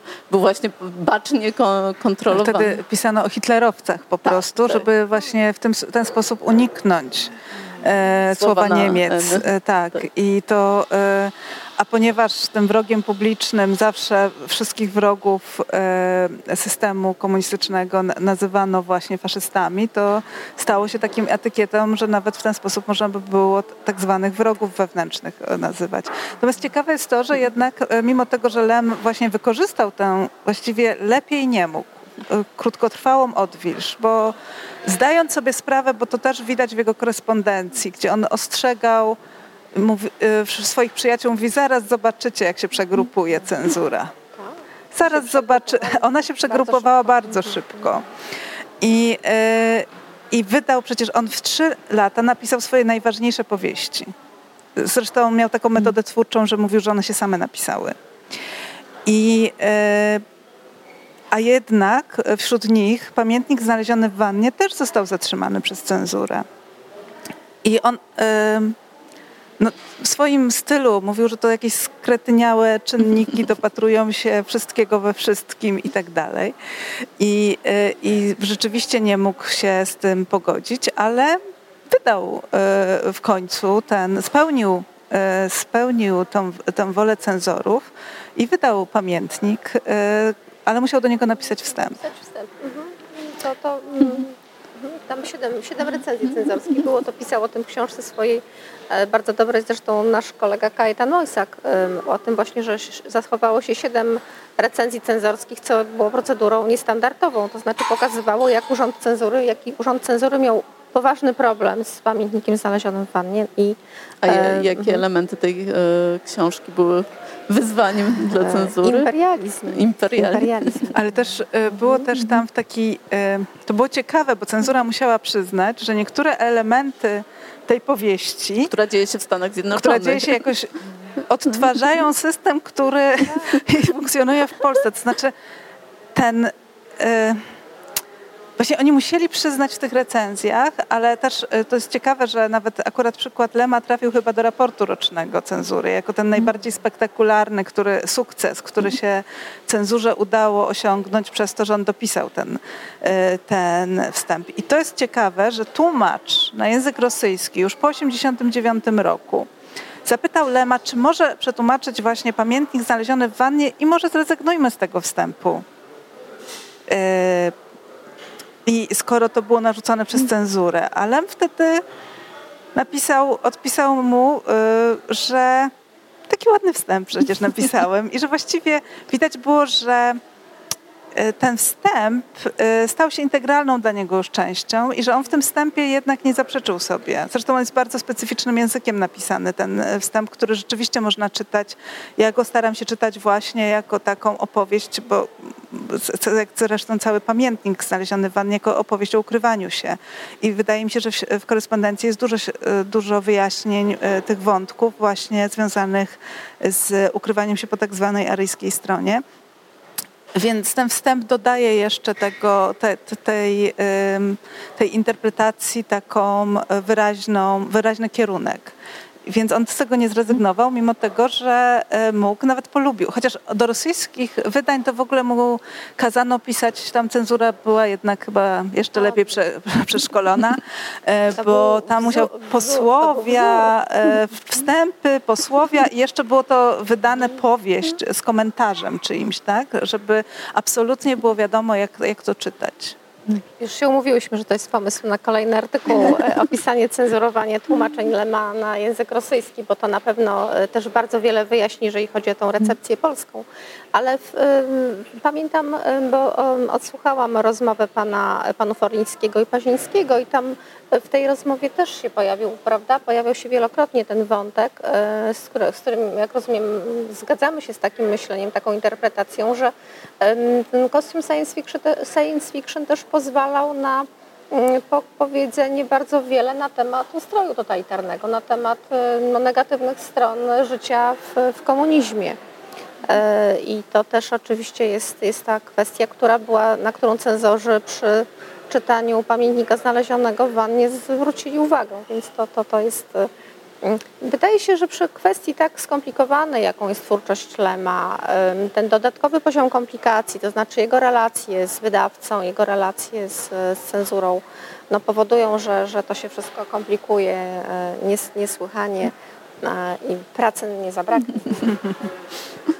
ale też ten 1956 rok, który mhm. właśnie w takiej polskiej dominującej pamięci jest okresem odwilży, też jest e, trochę no, tak zmityzowany e, w, tak na, w pamięci żydowskiej, też, też jest e, znaczący również z innego powodu, to znaczy to też była no, pierwsza taka e, fala antysemityzmu płynąca z oficjalnych czynników tak, dla, dla, dla społeczności Żydów, którzy przetrwali II wojnę światową, zwłaszcza tych, którzy e, przybyli z, z Kresów, a osiedlili się na Śląsku no był, był to właściwie koniec ich e, życia w, w Polsce. To znaczy to też, e, te, też jakby w takiej powszechnej pamięci to marzec 68 roku jest tym okresem wielkiej emigracji żydowskiej, ale tak naprawdę to jest ostatni okres, najmniejszy, a, a, a większość tej, tej emigracji nastąpiła właśnie po, po gromie kieleckim, potem w 40 w kolejnych latach 40., a 56 właściwie był takim zamknięciem, domknięciem e, życia żydowskiego w Polsce. No i rozumiem, że, że Lem też e, w jakiś sposób e, tego doświadczał i nie, nie, nie tylko jakby potwierdzał swój ogólnie pesymistyczny nastrój, ale też ta, ta, ta, jego tożsamość żydowska czy żydowsko-polska jakby przeżywała kolejne takie doprecyzowanie, czy właśnie czy zaburzenie, nie wiem, czy, czy jakoś e, w, w jego tekstach e, ten, ten, ten moment 56 roku, tego zakochania się w Gomułce, który przyniósł dla Żydów już zapowiedź tego, co, co, co w 68 roku będzie jeszcze bardziej wprost wyrażone, jakoś się pojawia. To znaczy pojawia się przede wszystkim, jeżeli myślimy o takiej dynamice życia, on oczywiście nie myślał o emigracji, bo to byłoby jeżeli by chciał pewnie emigrować, to emigrowałby od razu. Potem przez całe życie się z, tego, z tym e, borykał, ale e, no właściwie już e, pod koniec życia dopiero się na to zdecydował i to i tak cały czas w latach 80. pisał do przyjaciół, że chciałby wrócić i też nie za daleko od Krakowa, żeby mógł przyjeżdżać. Więc ten wątek się pojawia głównie według mnie jako taki powrót wątków właśnie zagładowych, e, bo tego typu e, wystąpienia publiczne, czy akceptacja, bo oficjalnie oczywiście potępiano wszelkie antysemickie zajścia i szykanowanie dzieci i pobicia i tak dalej, to jakoś oficjalnie, wtedy jeszcze nie było takiego przyzwolenia na to, żeby, żeby tutaj tak oficjalnie pewnie wystąpić, ale rzeczywiście ta emigracja też się odbyła dlatego, że wreszcie można było to zrobić. E, że, że wreszcie te podania były rozpatrywane pozytywnie. Mm. Dużo osób też e, po prostu chciało już, już wiedziało, że już dłużej nie wytrzyma. Natomiast z moich obserwacji wynika, że każda taka e, twórczość Lema wynika, że każda tego typu szeroka skala antysemickich wystąpień spowodowała w jego twórczości powrót do, do wątków zagładowych Zresztą nie jest odosobnionym znowu przypadkiem, bo tutaj nie jest, mhm. na tym tle nie jest wyjątkowy, bo rzeczywiście to jest też ciekawe, że te roczniki lat dwudziestych, one przetrwały okupację jeszcze na takiej dezynwolturze młodzieńczej, takiej sile i optymizm y, wpisany nawet w biologiczne funkcjonowanie ciała, które chce przeżyć. Natomiast y, im byli starsi, tym gorzej znosili te powroty do przeszłości. I 68 e, rok już jest pod tym względem e, wyjątkowy, bo ludzie, którzy dokonywali heroicznych aktów w czasie wojny, jako, po prostu bali się wyjść na ulicę. Chociaż mhm. skala niebezpieczeństwa była nieporównywalnie e, mniejsza, to, to jednak chodzi o stan emocjonalny ofiar. I on się po prostu pogarszał. Pamiętajmy, że też nie było wtedy nikt jakoś nie mówił, a może pan się uda na terapię, a może tutaj pani by skorzystała z porady psychologa. Nie, nie, to tak nie było. Te studia oświęcimskie i to, że zobaczono, że to jest ogromna skala problemów psychicznych osób po wojnie, y, które doświadczyły traumatycznych y, y, przeżyć, obserwując, czasami będąc tylko świadkami okrucieństwa, czasami go doświadczając, zaczęło się dużo później. Więc, to właściwie dopiero następne pokolenie zaczęło w ogóle jakby badać to, to, to, tą tak. traumę i to, jak ona... Więc tutaj ja mhm. widziałam to, zwłaszcza w powrocie z gwiazd, e, że tą chęć, kiedy już koledzy e, głównego bohatera zastanawiają się, a może jeszcze raz polecimy. Nie ma na, na tej ziemi, którą zastaliśmy, nie ma dla nas miejsca. I zdecydowali się wszyscy lecieć oprócz niego. I on wyjaśnia, siedząc właśnie w górach, że dlaczego musi zostać. I jednym z tych powodów jest też, co nie jest typowe mm. Ulema, kobieta, więc miłość do kobiety.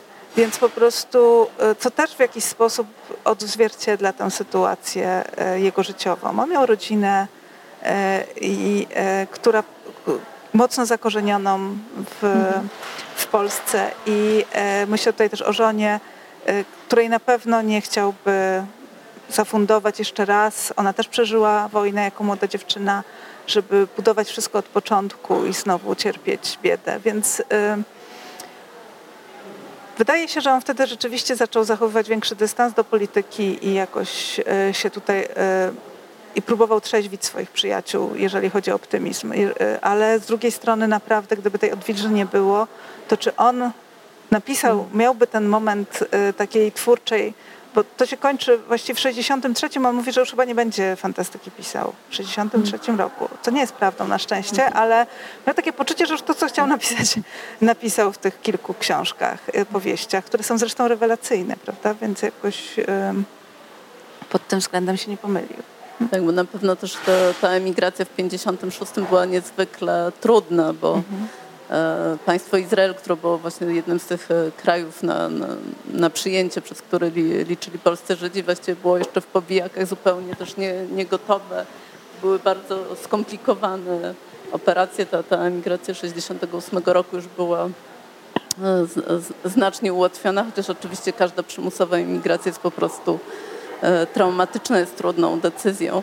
Też właśnie zastanawiałam się, bo mm, czytając e, biografię Lema autorstwa Wojciecha Orlińskiego, e, nad tym, tak przynajmniej Orliński stawia taką tezę, że Lem był, miał nieustającą pretensję do swojego ojca o to, że ojciec nie wyjechał w porę albo nie wysłał go na studia e, jeszcze przed wojną, że, to, że przez właśnie jakieś takie nieuzasadnione, być może właśnie uzasadnione jakimś patriotyzmem czy, czy przywiązaniem do tego młodego państwa polskiego, nadzieją na, na to lepsze lepsze życie, e, że, że ten, e, ten, ten ojciec jakoś przytrzymał go w kraju, a z drugiej strony Lem właściwie gdzieś tam odtwarzał, tak? Dopiero właściwie pojawienie się syna i myślenie o tym, czy ten moment, kiedy syn już był dorosły i groziła mu służba wojskowa, go skłoniły do tego, żeby poszukać no, takiej quasi emigracji, prawda? Bo to, to on nigdy tak nie, nie domknął tej emigracji, zostawił sobie taką furtkę, z której nie zrezygnował z paszportu tak, polskiego. E, skorzystał, że, żeby wrócić e, do Polski właśnie w momencie, kiedy gdzieś ta jego wiara na nowo odżyła, czyli w okresie pierestrojki. Mhm. To znaczy, wydaje mi się, że z dzisiejszej perspektywy rzeczywiście, z jego perspektywy rzeczywiście ten pomysł, żeby gdzieś, ale on miał takie, mówił o tym w wywiadzie, on chciał, żeby go ojciec wysłał do Szwajcarii e, przed wojną. On skończył w maju maturę, miał zacząć studia od, od e, kolejnego roku akademickiego I y, kiedy przyglądałam, badałam ten jego wątek, bo w ogóle skąd Szwajcaria? Tam w ogóle żydowskie rodziny Pol z Polski nie wysyłały nikogo. Abs absolutnie to nie był kierunek, ale ja rozumiem, że z perspektywy y, powojennej Szwajcaria byłaby tym miejscem, y, którym być tak. może udałoby się po prostu przetrwać. I więc to były takie trochę fantastyczne projekty, również dlatego, że jeżeli sprawdzimy statystyki, bo właściwie trzy lata przed wojną już bardzo spadła emigracja Żydów z Polski. Więc paradoksalnie właśnie wtedy było jej mniej, albo ci, którzy wyjechali do Palestyny, wracali. Więc y, to też było typowe. A zresztą jego ojciec wyjechał dwa razy do sanatorium, chyba z 30 kilometrów od Lwowa. Więc jakie on mógł mieć... W sensie, że były to najdalsze Z najdalsza jego podróże, tak. E, że oprócz oczywiście Lem pierwszej wojny światowej. Nie, nie wyjechał nigdzie no, dalej. też nie wyjechał do, ani do Stanów Zjednoczonych. Wybrał właśnie Wiedeń jako ten, który, jak rozumiem, e, mieścił się w orbicie e, również rodzinnych wspomnień, bo to były wspomnienia Galicji i tego wspólnego Chociaż kiedy pomyślimy Lwów, Kraków, Wiedeń po 1945 roku, to to były zupełnie inne światy, prawda? Mhm. Ale, y, ale rzeczywiście sam nigdzie się nie udał i też Samuel Lem o tyle podjął dobrą decyzję, że był pewien, że ocali rodzinę i to zrobił. On naprawdę to zrobił. Y, mimo tego, że bardzo wiele, to znaczy udało się to tak niewielkiej garstce Żydów w Lwowie, że właściwie można podziwiać to, być może on też zdawał sobie sprawę, że jego kontakty z Polakami po tak zwanej aryjskiej stronie umożliwią mu y, po prostu przetrwanie. I też pewnie kapitał, którym mógł i też pieniądze, ale też no, zginęły osoby zamożniejsze z jego rodziny, które, którym nie udało się to zrobić. I jeżeli myślę o Samuelu mhm. Lemie właśnie w tych kategoriach, co on mógłby zrobić, bo oczywiście uniknąłby syn bardzo wielu rzeczy, które, którego doświadczył, to jest y, mhm. całkowicie jasne i o to mógł mieć rzeczywiście pretensje. Ale skoro tak niewiele osób robiło to przed wojną, żeby wysyłać dzieci za granicę y, do, na uczelnie, gdzie, gdzie zresztą były, miałyby być te bezpieczne uczelnie, no, mhm. chyba właściwie do Stanów trzeba by było wysłać jedynaka kiedy się miało pięciopokojowe mieszkanie i cały majątek e, właściwie mógł ten e, jedynak odziedziczyć. Przecież polskie wojsko miało wygrać II wojnę światową w pół roku. Ale jednocześnie w Lwowie w tym okresie już e, obowiązywało też getto łapkowe, prawda? W, latach 30. No to jest właśnie najbardziej według mnie fantastyczna opowieść Lema, mm. że on chciał studiować na Politechnice mm. po, w 1939 roku. Tam dochodziło do morderstw Żydów. Oni chcieli mm. wprowadzić nawet e, takie zakaz przyjmowania jakiegokolwiek Żyda na Mhm, czyli nie to numerus clausus, który oznaczał ograniczenie, tylko to numerus też tutaj Lwów czy... E, przodował w wprowadzeniu mhm. tych ustaw, które nawet były wtedy bezprawne. Cały czas dochodziło do zamieszek. E, więc jego opowieść o tym, e, że on przed wojną chciał, nawet nie wiem, czy na medycynie byłoby to możliwe. Mhm. Studenci, którzy, żydowscy, którzy się wtedy dostali na studia, po prostu nie przychodzili na zajęcia ze strachu przed tym, że się coś im wydarzy. Więc paradoksalnie wejście Armii Czerwonej do Lwowa spowodowało, że Lem mógł wybrać, gdzie chce studiować i jeszcze miał punkty za to, że był z mniejszości narodowej. Pobrał wtedy w urzędzie akt urodzenia, e, który zaświadczał o tym, że jest z mniejszości. Mhm. E, I, I naprawdę e, Dopiero ta sytuacja, zresztą nie mógłby zacząć nawet od razu e, studiów na Politechnice, ponieważ wtedy jeszcze NKWD pacyfikowało narodow narodowców na Politechnice. A z kolei e, dzięki temu, że Instytut Medycyny w Lwowie został oderwany od uniwersytetu, to nie podlegał bardzo wielu ustawom, które, e, którym podlega, którego podlegały e, wyższe szkoły w, e, w Związku Radzieckim.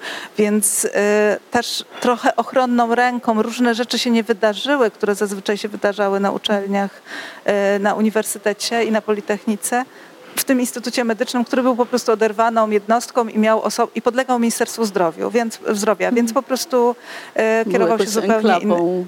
Tak, to znaczy tam oczywiście się działy później rzeczy też straszne, ale E, to e, profesor Ola Hnatiuk, która jest, e, napisała książkę Odwaga i strach, gdzie najlepiej chyba zrekonstruowała tę, tę historię i ten, ten moment w dziejach polskiej, polskich szkół wyższych. Ale rzeczywiście przed maturzystą w 1939 roku w II Rzeczypospolitej, który był Żydem, było wiele wyzwań. Więc być może z tego powodu Samuel Lem powinien pomyśleć, żeby go gdzieś wysłać. Mm. Być może ta pretensja Lema dotyczyła właśnie tego, że on nie wiedział, gdzie będzie studiował mm. i gdzie będzie to, to, możliwe w ogóle. I czy koledzy taty na wydziale będą w stanie go ochronić, bo oczywiście była też duża e, liczba wykładowców, którzy protestowali przeciwko tego typu praktykom. Więc cały czas były manifestacje, zamieszki. No zasztyletowano kilku studentów. No, wyobrażają sobie Państwo tą skalę przemocy po prostu, która, e, która rzeczywiście była ogromna i dawała takie poczucie, że nie jest bezpiecznie. I być może wtedy on nakłaniał ojca, żeby gdzieś go wysłał, a on tego nie spełnił. A rzeczywiście no, lata 30. już dawały róż, jakby powody do tego, żeby, żeby obawiać się rozwoju sytuacji, bo też e, to, to, to pokolenie rodziców Lema to było pokolenie, które doświadczyło na początku II Rzeczypospolitej no jakiegoś takiego entuzjazmu, wiary w to, że Piłsudski ich ochroni, prawda? To była, była część tej, tej zasymilowanej społeczności żydowskiej, która jakoś czuła się przy, Mm, przywiązana do PPS-u i tej idei, no ale jak wiemy, to, to, to był te, też krótki okres, a nawet w tym okresie zdarzały się takie epizody, jak na przykład internowanie żo żołnierzy żydowskich e, w sierpniu 1920 roku w, e, w obozie w Jabłonnej, prawda, ze względu na, na wybuch e, wojny polsko-bolszewickiej, więc jakby ta wiara była silniejsza niż, niż rzeczywistość. I tak jak pani mówiła, Lem w końcu zaczął te studia na medycynie, też e, to też jest taka żydowska tradycja, czy, czy, czy możemy to też pewnie e, zobaczyć u wielu grup mniejszościowych czy grup migranckich, że są takie zawody, które prostu dają największą szansę na pewien sukces i niezależność. To są tak właśnie zawody takie jak prawnik, e, E, czy lekarz i, i, i, też była to tradycja e, rodziny zarówno ojca, jak i matki Stanisława Lema, prawda? Ojciec sam był lekarzem, ale wuj ze strony matki też był lekarzem. Jednak Lem z jakichś powodów, tu, tu, ja mogę tylko, tylko rzucić jakieś śmiałe spekulacje, a pani może mi powiedzieć, że to zupełnie nie tak było E, nie chciał te, te, tego zawodu e, wykonywać. Po, po wojnie w 1945 roku już w Krakowie e, miał taką możliwość, ale ją odrzucił poza jakimś no właśnie, to właściwie jest pytanie, chciałam tylko tutaj rzucić taką myśl, że, że być może też, co, co pojawiło się w szpitalu przemienienia, to rolę, jaką odegrali żołnierze w trakcie zagłady, bo to przecież e, żołnierze, przepraszam, lekarze, to właśnie lekarze przecież do, dokonywali e, selekcji, to, to gdzieś też e, to lekarze brali udział bezpośrednio w eksperymentach na ludziach lub tylko skorzystali z wyników tych badań. Zastanawiam się, czy, czy, to mogło być w ogóle jakąś motywacją Lema, czy, czy, czy chodziło o coś innego, dlaczego tym lekarzem nie został. Oczywiście to jest tylko moje domniemanie, e, ale wydaje mi się, że Lem, e, no po pierwsze chciał pewnie sprostać takim wymogom właśnie tej, e, no, które stawiali rodzice. On mówił, że nie, nie, nie miał takiego zwyczaju, żeby im się przeciwstawiać. Co też pokazuje hierarchię i strukturę żydowskiej rodziny. Że jak rodzice coś zadecydowali, to się to robiło, nawet jak się było Stanisławem Lemem. I e, więc mówił o tym, ale też mówił o tym, że chciałby studiować biologię e, od pewnego momentu, co samo w sobie nie było sprzeczne. Dopóki nie było znowu tej stalinowskiej interwencji w badania genetyczne i zaprzeczenie genetyce i dziedziczeniu genetycznemu, e, to, które przekreśliły tę szansę, to wydaje się, że on naprawdę o tym myślał, że jak zakończy medycynę, to zacznie studiować inny kierunek, ale widziałam jego kartę zaliczeń na studiach. Właśnie archiwa są takimi wspaniałymi miejscami, gdzie takie rzeczy można e, znaleźć nawet pewnie z naszych studiów cały czas są one przechowywane, więc wszystkiego się można dowiedzieć. I on był naprawdę piątkowym uczniem, więc e, studentem, więc jego rodzice nie, nie mogli mieć żadnych wątpliwości dopóki im nie zakomunikował. On po prostu nie przestał, nie podszedł do różnych egzaminów. Nie jest tak, że on ukończył jakieś te mhm. studia. On po prostu nie przyszedł na jakieś egzaminy ostatnie. Ale to już było e, wtedy, kiedy właściwie pisał, e, pisał swoją pierwszą powieść, e, która się ukazała czyli już wtedy wiedział, że wybierze drogę pisarza. Oczywiście miał rację, kiedy mówił o tym, że, że mogą go e, zabrać do wojska, ale tak naprawdę to nawet jakby nie ukończył tych studiów, to można go było zabrać do wojska, ponieważ wtedy Układ Warszawski powstawał. I było duże zapotrzebowanie na lekarzy, ponieważ. Czyli nawet student już był. Studenta po prostu zabierali i doszkalali we własnym zakresie. Więc to go absolutnie, zrezygnacja z tego nie chroniła, ale jakby dostał legitymację Związku Literatów Polskich, to już był, miałby inny zawód wpisany w dokumenty i nikt by go nie mógł wziąć, e, zdaje się, do służby wojskowej. Więc to naprawdę był taki ważny moment e, życiowy e, w tym momencie, kiedy on został właśnie pisarzem. Bardzo się o to starał. To znaczy, naprawdę nie można mu odmówić uporu postanowił, że będzie i przez pięć lat nie robił nic innego, tylko starał się, jednocześnie dostając oceny bardzo dobre z każdego egzaminu na medycynie. Co też pokazuje jego możliwości e, intelektualne i organizację czasu, którą poświęcał jeszcze na spotkania z dziewczynami, o czym też pisali, pisali jego przyjaciele już po latach, wspominając, że ciągle go widzieli nad Wisłą spacerującego e, z dziewczynami. Więc e, tutaj tu wydaje mi się, że jest dużo takich e, ciekawych e, splotów.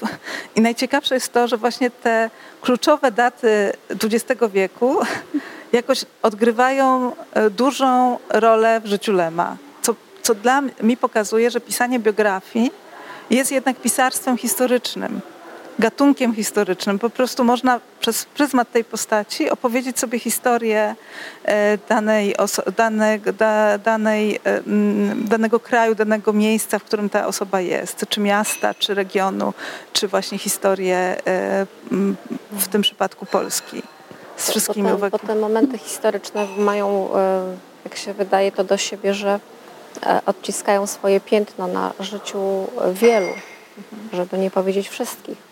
Na tym też mhm. e, polega ta, chyba ta, ta historyczność takiego momentu, że one wpływają na, na wszystkie elementy rzeczywistości, jakby na każdy los. Mhm. Tak, Ale tak, też myślę o takich pisarzach, którzy na przykład e, decyzją tych urzędów rozmaitych, które zakazywały im druku, pisali jednak do szuflady że oni jednak szli troszeczkę pod prąd te, temu wszystkiemu. Lem taki, takim pisarzem nie był. On chciał, jak już napisał, żeby to wydano, nawet jeżeli zatrzymała cenzura, to y, pisał wtedy inną, którą cenzura zaakceptuje żeby, żeby nadal wydawać, nadal istnieć i wszystkim swoim przyjaciołom też tłumaczył, najważniejsze jest to, żeby to się ukazało w druku. To jest ważne. Być może te przygody wczesne z cenzurą go jakoś co mu pokazały, co to znaczy stracić książkę na 7 lat. Y, co to znaczy mieć zatrzymany debiut. Y, wtedy, książka nie ukazuje się wtedy, kiedy powinna.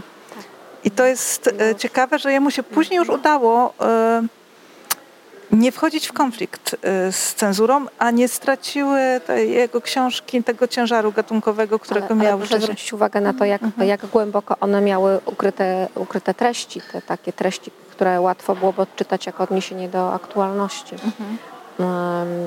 I to, I to, co nie można powiedzieć, że cenzura tego nie rozumiała. Oczywiście, że w, w wielu wypadkach te, te, te kody były dekodowane, ale też nie zależało im na tym, żeby wszystko zatrzymać. Ideałem e, funkcjonowania cenzury jest to, że niecenzuralne teksty w ogóle nie powstają i że nie ma żadnej roboty, tylko wszystko się podpisuje, że wszystko jest dobre, do, dobre skierowane do druku. E, także taki tekst, który był wymagał gruntownej ingerencji, był też e, traktowany jako no, taki błąd, który się pojawił w systemie. Także wydaje mi się, że przy takim poziomie inteligencji, o, przy takiej osobie, osobowości, o jakiej mówimy, mm, no to w, wpadnięcie na taką oto myśl, że piszę wszystko to samo, co chciałem, tylko bardzo głęboko to ukrywam, e, a inteligentni czytelnicy to odczytają, a ci młodsi albo ci, którzy są zainteresowani przygodą, to świetnie się będą bawić. E, I wtedy tworzą się takie teksty, które można czytać na bardzo wielu poziomach. Tutaj e, przy poprzedniej rozmowie dużo czasu poświęcono Edenowi, który ja pamiętam czytałam jako, jako młoda dziewczyna, jako po prostu powieść przygodową i byłam nią absolutnie zachwycona. To do, do dzisiaj obok Niezwyciężonego mój y, ulubiony tekst Lema. Y, zupełnie nie widziałam tego wszystkiego, co, co, co potem nagle okazało się y, jasne.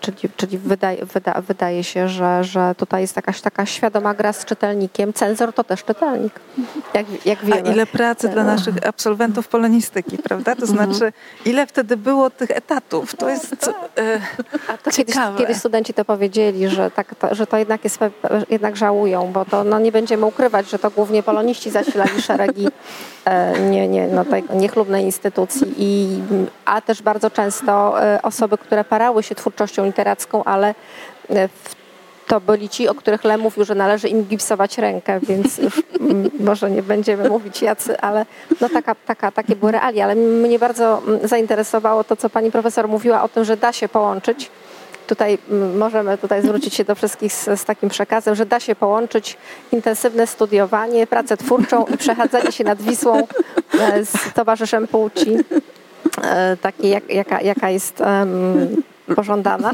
E, także można intensywnie, intensywnie żyć e, na każdym, na każdym polu. To, to bardzo, bardzo mi się to spodobało. Wszystko jest kwestią dobro, dobrej organizacji pracy. Właśnie ciekawa jestem, czy paradoksalnie właśnie w, w czasach jednak e, państwa socjalistycznego nie było to prostsze niż w państwach kapitalistycznych, gdzie, gdzie jeszcze więcej zależy tak od takiej osobistej zaradności czy obrotności a może w inny sposób zależy. Rzeczą, którą e, Lem też e, w jakiś sposób musiał ukrywać, a jednocześnie pokazywać w swojej książce, był w ogóle nie tylko brak wiary w komunizm, e, przynajmniej od, od jakiegoś czasu, ale w ogóle brak wiary w, w możliwości w, tak, w tego nowego człowieka, prawda? To była taka idea, która ugruntowała nowoczesność i była w zasadzie wspólna i dla, dla ideologii socjalizmu, i ideologii kapitalizmu, że e, możliwe jest właśnie powstanie tego nowego człowieka, że ten przypadek może zostać do jakiegoś stopnia e, wyeliminowany poprzez e, opanowanie technologii, opanowanie przyrody. No, Lem być może także ze względu na swoje właśnie doświadczenie zagłady, tą wiarę w nowego człowieka miał bardzo bardzo wątłą, a właściwie z dużym niepokojem odnosił się prawda, do, do, do, takich planów i wiele jego książek tak naprawdę jest właśnie opowieścią o tym napięciu między właśnie tymi ciałami miękkimi, podatnymi na, na, na, na przypadek, czy, czy, czy, od jakiegoś stopnia, od jakiegoś momentu nawet roboty stały się ty, tymi słabymi elementami w konfrontacji z tym obcym, który miał być taki silny, doskonały, precyzyjny, irracjonalny. E, e, I w, e, ale ten, to, w jaki sposób ten nowy człowiek miał opanować przyszłość, właśnie wyeliminować przypadek i rozpocząć ten, ten plan dobrze zorganizowanego nowego świata, to było też podporządkowanie sobie przyrody. I, bo dużo, dużo mówimy o, o Lemie i jego filozofii dotyczącej technologii, ale co Lem właściwie myślał, jak, jaki był jego stosunek do przyrody, do natury? E, czy, czy takie wątki jakoś pani badała w jego twórczości?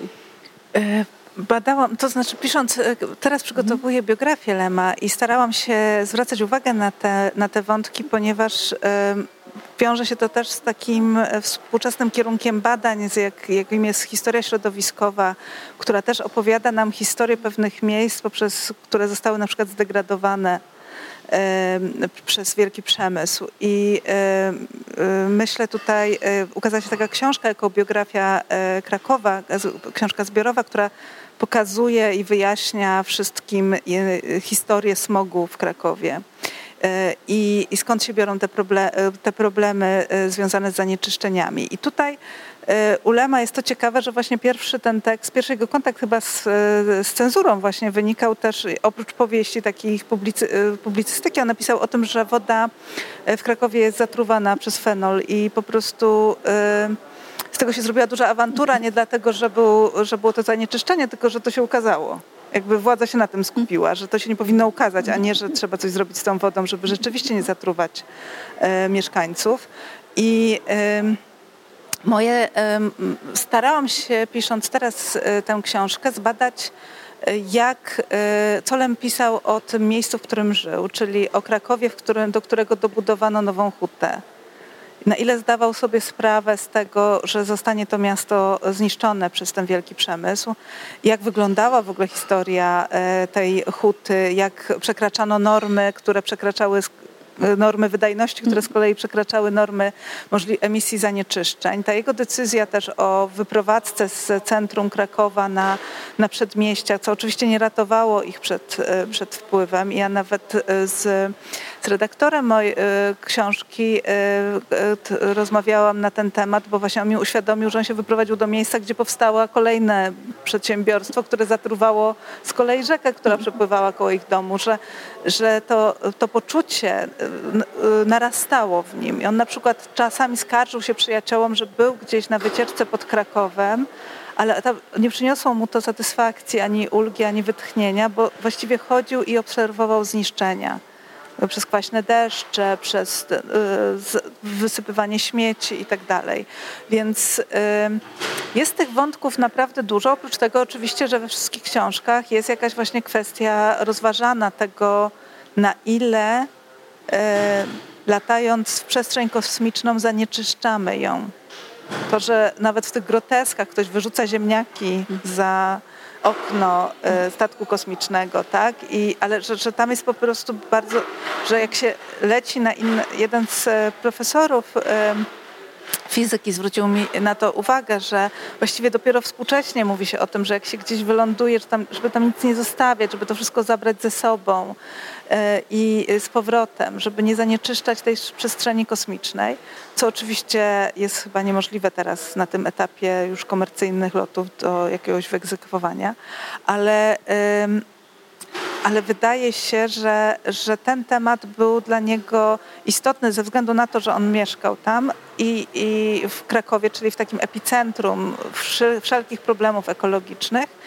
I kiedy y, na jednej z konferencji mówiłam o tym, że ten temat w ogóle Lema i posthumanizmu, tego, że on jest świetnym pisarzem, jeżeli chodzi o e, współczesne badania nad środowiskiem i przyrodą i, i relacji ludzkich i nieludzkich, e, to jeden z właśnie z uczestników po niemieckiej stronie mm, pytał mnie po prostu, czy ile było organizacji ekologicznych w, w PRL-u, jak one działały, czy one protestowały i tak dalej. Ja oczywiście starałam się teraz też to prześledzić. No oczywiście nawet jeśli były, to były to instytucje fasadowe, które nie mogły wejść w konflikt z, e, z Komitetem Centralnym Partii i, i tutaj się pojawiał właśnie ten e, niesłychanie ciekawy e, wątek e, Lema, który notuje to w swoich, e, w swoich e, spostrzeżeniach po to, żeby też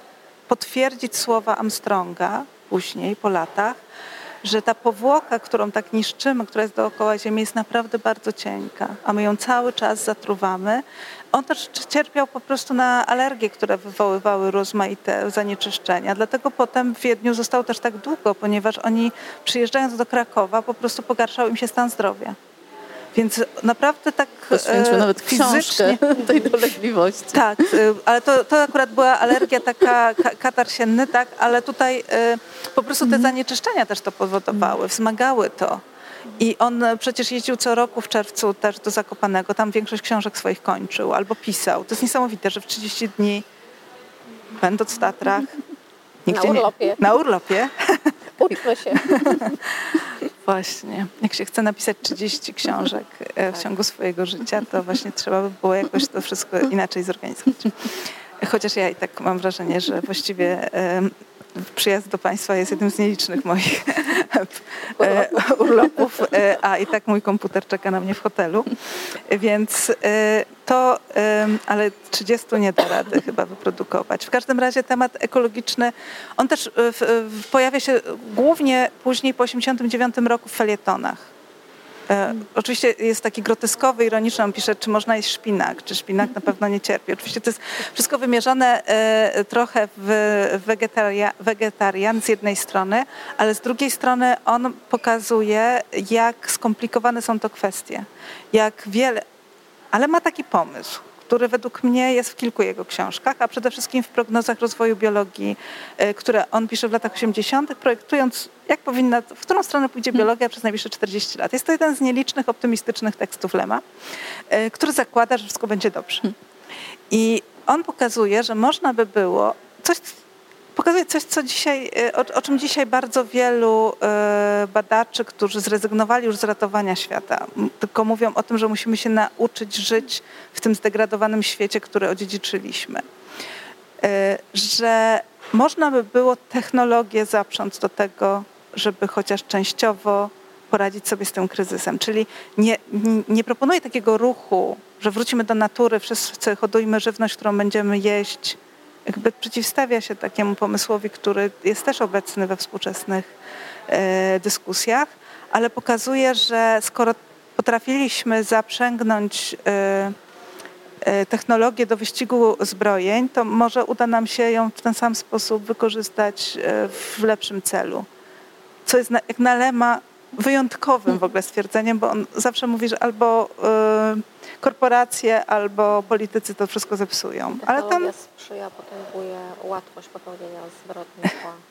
tak, to znaczy po prostu jest związane, zwłaszcza jeżeli jest, należy do y, y, kilku osób, które czerpią z tego zyski, po prostu nic nie może się wydarzyć, prawda? I on obserwował nawet, kiedy już nie wierzy, kiedy po prostu miał bardzo duży dystans do y, władzy, do, do, do władzy komunistycznej, to kapitalizm nie był tym systemem, w którym on by się odnalazł. Właśnie przez tą zachłanność, nadprodukcję. E, on w ogóle robił takie prześmiewcze listy, co widział w sklepie towarowym e, i właśnie pisał wszystkie takie deficytowe rzeczy, które były w Polsce wielkimi literami. E, I właśnie ma, tam masa majtek i tak dalej, wszystko jest wielkimi literami. Właśnie zastanawiał się za każdym razem, mimo tego, że rzeczywiście to kupował wszystko w, po co tego tyle, tak? Jakoś już, już wtedy, nawet w tej, z perspektywy tej wojennej biedy, miał takie poczucie, i to jest pewnie rozwiązanie tego, dlaczego miał dużo czasu, bo po prostu e, niewiele potrzebował. Niewiele rzeczy, pieniędzy w tamtym okresie, kiedy rzeczywiście tworzył i pisał, e, potrzebował e, na początku, w latach 40., nie? że to jest jakiś też taki, takie ograniczenie własnych, własnych wydatków. Potem oczywiście zaczął budować dom i się wszystko zmieniło, ale ale też y, na pewno ten miejsce, w którym przebywał po wojnie, y, musiało wzbudzić jego czujność. A jego żona, y, pani Barbara Lem, należała do Towarzystwa Ochrony Zwierząt. I wydaje się, że miała dla niego, w stosunku do niego dosyć dużo, miała na, nie, na niego duży wpływ, jeżeli chodzi o myślenie o, o tym, dlaczego warto złapać mysz w ekologiczną pułapkę i wypuścić ją. Lem był przekonany, że, on, że ta mysz tylko jak zostanie wypuszczona, od razu skieruje się w stronę jego gabinetu i do niego powróci. E, ale e, respekt, to znaczy wyrzucał pszczo łapał pszczoły w domu, nie krzywdził ich, wyrzucał i respektował. To też Wojciech Zemek mówił mi ostatnio, że bardzo lubił dokarmiać ptaki, i robił to na swoim balkonie i po prostu to, ile ziaren trzeba mu było dostarczyć, żeby on uważał, że już te ptaki są najedzone, e, po prostu można było już liczyć w tonach, więc, e, więc to e, po prostu było też jego takie ulubione zajęcie już w starości, jakże, kiedy już właściwie nie, nie ruszał się poza obręb domu, więc ale mnie najbardziej interesowała ta historia smogu, to dlaczego i to, jak cenzura E, ograniczała mówienie o zagrożeniach ekologicznych, o zniszczeniu gór też e, i przyrody no, górskiej. To, Nowa Huta to, tak. to, to, jedna z takich mhm. sztandarowych, silnie nacechowanych propagandowo budow, budow, budów mhm. socjalizmu, także komunizmu. To, to też bardzo specyficzne miejsce, akurat Nowa Huta.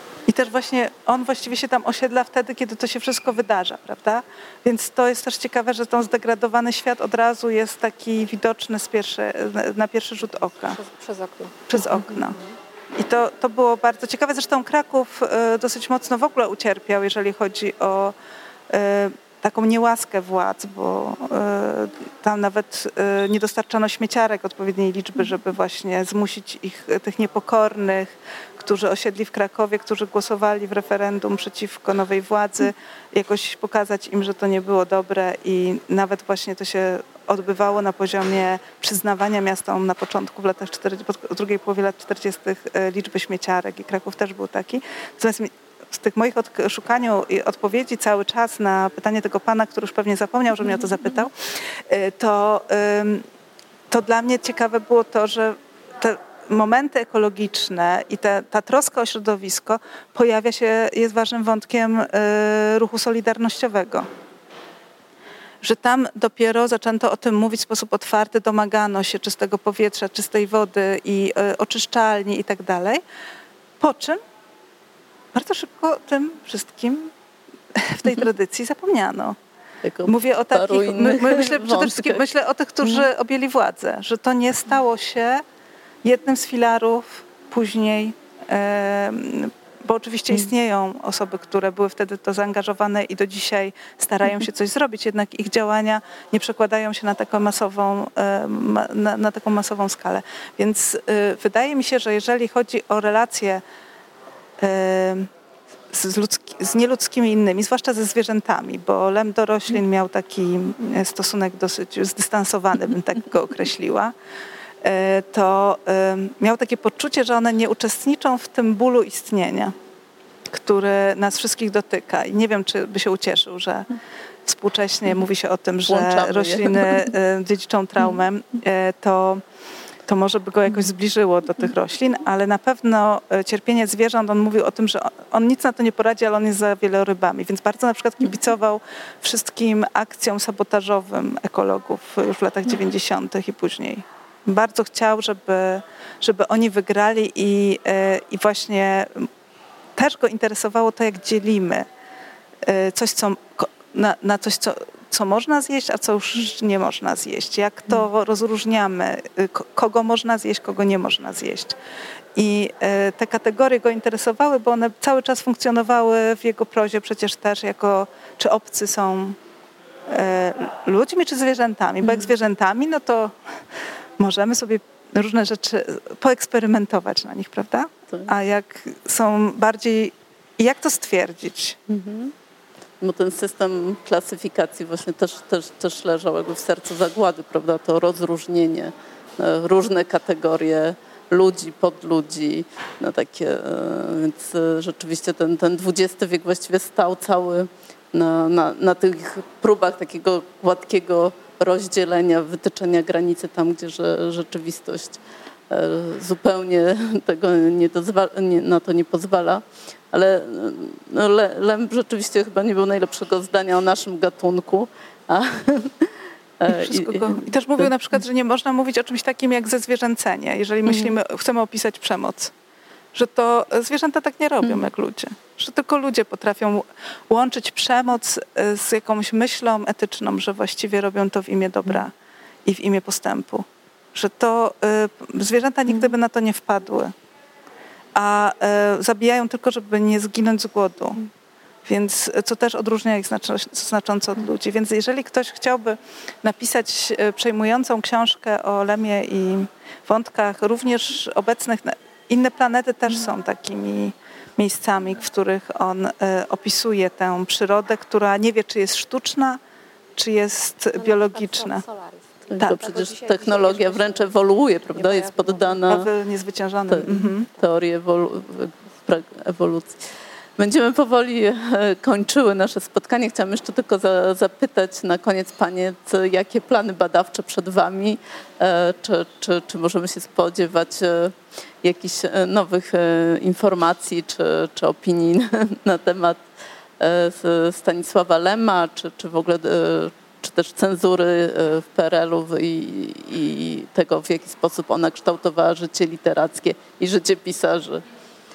To jak już wspominałam e, przed spotkaniem, pracuję teraz nad kilkoma rzeczami na temat cenzury i między innymi nad tym tematem, któremu będzie poświęcona za czas jakiś książka tematem cenzurowania e, wątków związanych z II wojną światową i zagładą.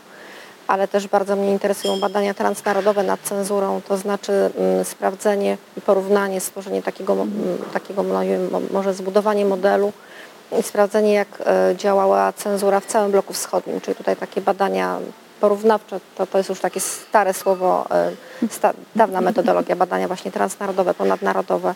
A jeśli chodzi o Lema, to na pewno chciałabym, już tutaj się umówiłam e, z panią profesor, że na, na, na to na to, że napisze artykuł o tym, jak cenzurowano Lema, tłumaczenia te, utworów Lema na rosyjski jak cenzurowano je w Związku Radzieckim w latach 50. i 60. Myślę, że tam pojawi się wiele ciekawych, e, ciekawych wątków. No, ja się nie mogę doczekać. Właściwie już, jak, jakie będą wnioski, bo rzeczywiście e, kiedy e, tłumaczka przekładała Zagładę i Gwiazdy na język angielski, to właśnie nie znalazłyśmy e, prawie żadnego cytatu, który, do którego ja się odnoszę w książce. Ich nie ma za dużo, więc to też nie było jakieś... E, chodzi o cytaty e, z powieści samych. One się nie, nie znajdowały w, w, wydaniach zagranicznych i trzeba było je tłumaczyć od nowa.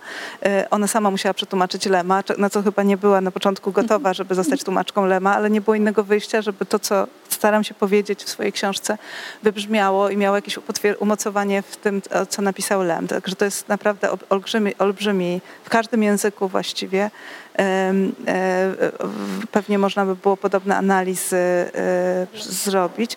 Lem najbardziej pod koniec życia się przyglądał tym przykładom japońskim. Ciekawe, co tam jest, zwłaszcza, że dostawał też takie e, głosy, że były konferencje japońskie na temat jego twórczości i tak dalej. I tak oglądał te książki z takim poczuciem, że nie ma pojęcia, jak w innym kręgu kulturowym może funkcjonować mm. jego, jego proza. No, ja właściwie kończę teraz, jeżeli chodzi o moje plany, e, to ja właśnie, już, to już są ostatnie poprawki, ostatnie już właściwie korekty e, biografii poświęconej Lemowi, którą napisałam z takiej, z takiej perspektywy właśnie historycznej od od połowy, starałam się zrekonstruować losy rodziny od, od połowy XIX wieku do, do okresu też, kiedy taka jest intensywna, uwzględnić też w e, intensywną recepcję jego, jego twórczości i oczywiście zachować jakąś równowagę między jego twórczością a wydarzeniami z życia w których, i wydarzeniami historycznymi, w których uczestniczył albo w których wyraźnie dawał znać, znak wszystkim, że nie będzie uczestniczył. I, I nad tym pracowałam przez ostatnie kilka lat, od właściwie zaraz po tym, kiedy odłożyłam, kiedy książka w 2016 roku, w połowie 2016 roku Zagłada i Gwiazdy się e, e, ukazała, to wydawnictwo literackie zaproponowało mi po prostu współpracę i pracę nad tą biografią, e, więc zajmie mi to jeszcze trochę czasu. A w planach chyba mam Roklema, bo już dostałam siódme zaproszenie na 12 września, gdzie mogłabym być i naprawdę to są atrakcyjne miejsca, ale już, e, już jedno wybrałam na początku, więc teraz nie mogę nic już z tym zrobić. Ale, e, więc rzeczywiście Roklema zapowiada się bardzo intensywnie e, i, i bardzo mnie to cieszy, bo rzeczywiście ja poznałam bardzo też wielu, wiele ciekawych osób, które interesują się lemem, więc e, nawet boję się takich wystąpień jak dzisiaj, czy E, czy wywiadów, ponieważ e, te wszystkie interesujące osoby do mnie wtedy albo piszą, albo chcą się ze mną skontaktować i podsuwają mi nowe wątki, nowe materiały. To są bardzo pouczające rozmowy i bardzo ciekawe osoby, więc tylko żartuję, że nie chcę tego czytać, tylko po prostu jeszcze kończę tę książkę i mam nadzieję, że w październiku ona się ukaże i wtedy będzie można pewnie o niej zobaczyć, co tam, o czym napisałam.